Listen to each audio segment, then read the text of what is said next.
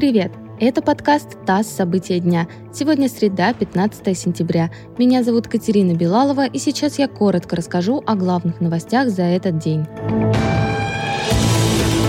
ФСБ заявила о связи украинских спецслужб, запрещенной в России организации Меджлис крымско-татарского народа.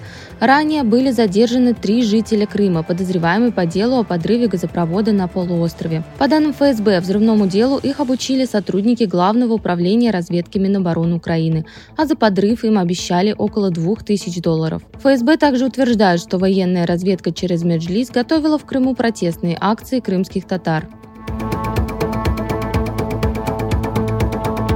Тиражная комиссия подвела итоги первого этапа розыгрыша денежных призов среди россиян, которые сделали прививку от коронавируса. Утверждены результаты отбора 500 победителей, которые получат по 100 тысяч рублей. Еще 500 победителей будут выбраны 14 октября. Розыгрыш проводится среди тех, кто сделал прививку по номеру сертификата о вакцинации. Номера победивших сертификатов можно будет узнать на сайте проекта «Бонус за здоровье».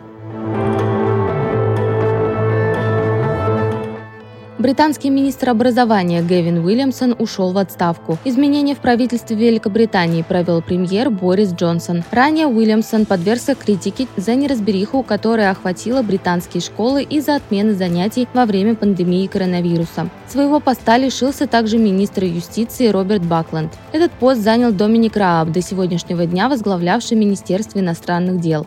Рааба критиковала оппозиция за то, что тот был в отпуске во время наступления на Кабул членов запрещенного запрещенного в России радикального движения «Талибан» и начала эвакуации британцев из Афганистана.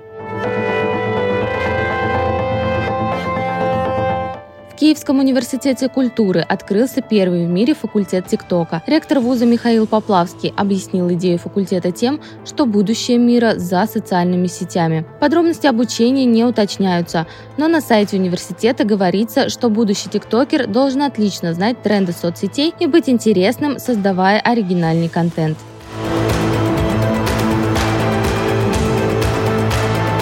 Вы слушали подкаст «ТАСС. События дня». Эти и другие новости читайте на нашем сайте и в наших социальных сетях.